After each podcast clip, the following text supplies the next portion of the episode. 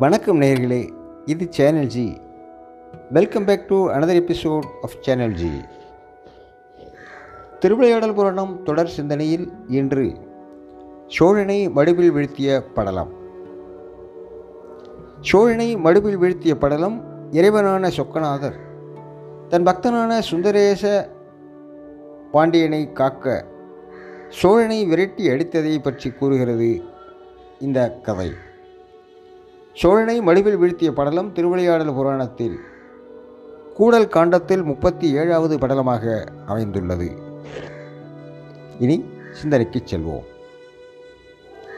ராஜேந்திர பாண்டியனின் வழித்தோன்றலான சுந்தரேசபாத சேகர பாண்டியனின் சொக்கநாதரிடம் பேரன்பு கொண்டவனாக இருந்தான். எனவே அவன் தன் படைபலத்தை குறைத்து கொண்டான். படைபலத்தை குறைத்து கொண்டதால் படைகளுக்கு செலவிடும் தொகையும் குறைத்தது. அந்த தொகையை கொண்டு சிவாலயங்களை புதுப்பித்து சிவத்தொண்டு பல புரிந்து வந்தான். பாண்டியன் படைபலத்தை குறைத்ததை ஆயிரம் பரிக்கோர் சேவகன் என்ற ஒரு சோழ அரசன் ஒற்றர்களின் மூலம் அறிந்தான்.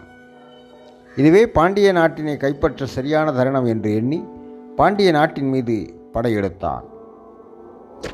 சோழன் பாண்டிய நாட்டின் மீது படையெடுத்து வருவதை அறிந்த சுந்தரேசபாத சேகர பாண்டியன் திருக்கோவிலை அடைந்தான். இறைவா பாண்டியப்பாடியின் பலத்தினை குறைத்ததை அறிந்த சோழன் பாண்டிய நாட்டின் மீது படையெடுத்து வருகிறான்.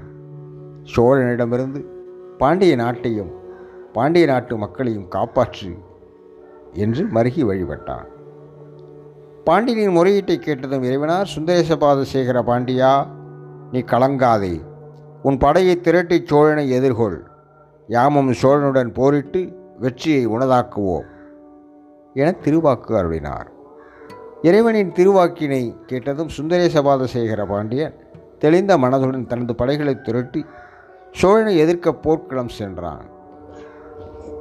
இறைவனார் வேடுவ வடிவம் கொண்டு போர்க்களத்துக்கு சென்றார். பாண்டியனின் படைகளுக்கு ஆதரவாக செயல்பட்டார். ஆயிரம் பரிக்கோர் சேவகனின் முன்னால் சென்று நின்றார். அதனைக் கண்ட சோழன் சினந்து நான் ஆயிரம் குதிரைகளுக்கு ஒரு வீரனாகி நான் இங்கு போரிட வந்தேன். என்று கூறினான். அதனை கேட்டதும் சொக்கநாதர் எண்ணில்லாத குதிரைகளுக்கு ஒரே வீரனாகி நான் இங்கு போரிட வந்தேன் என்று கூறி சோழனுடன் போர்விட்டார்.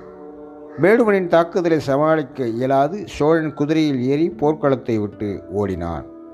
நடந்த நிகழ்ச்சிகளை பார்த்து கொண்டிருந்த பாண்டியன் வேடனாக வந்திருப்பது சொக்கநாதர் தான் என்பதை உணர்ந்தான். சிறிது நேரத்தில் வேடனான சொக்கநாதர் அங்கிருந்து மறைந்தான். சோழனை விரட்டி பாண்டியன் அவனை தொடர்ந்து சென்றான்.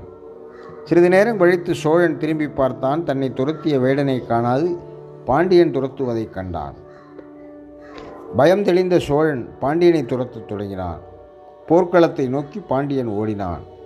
அப்போது பாண்டியன் எதிரில் மடு ஒன்று இருந்தது. மடு என்பது குளம். அதை கவனிக்காது அதனுள் விழுந்தான்.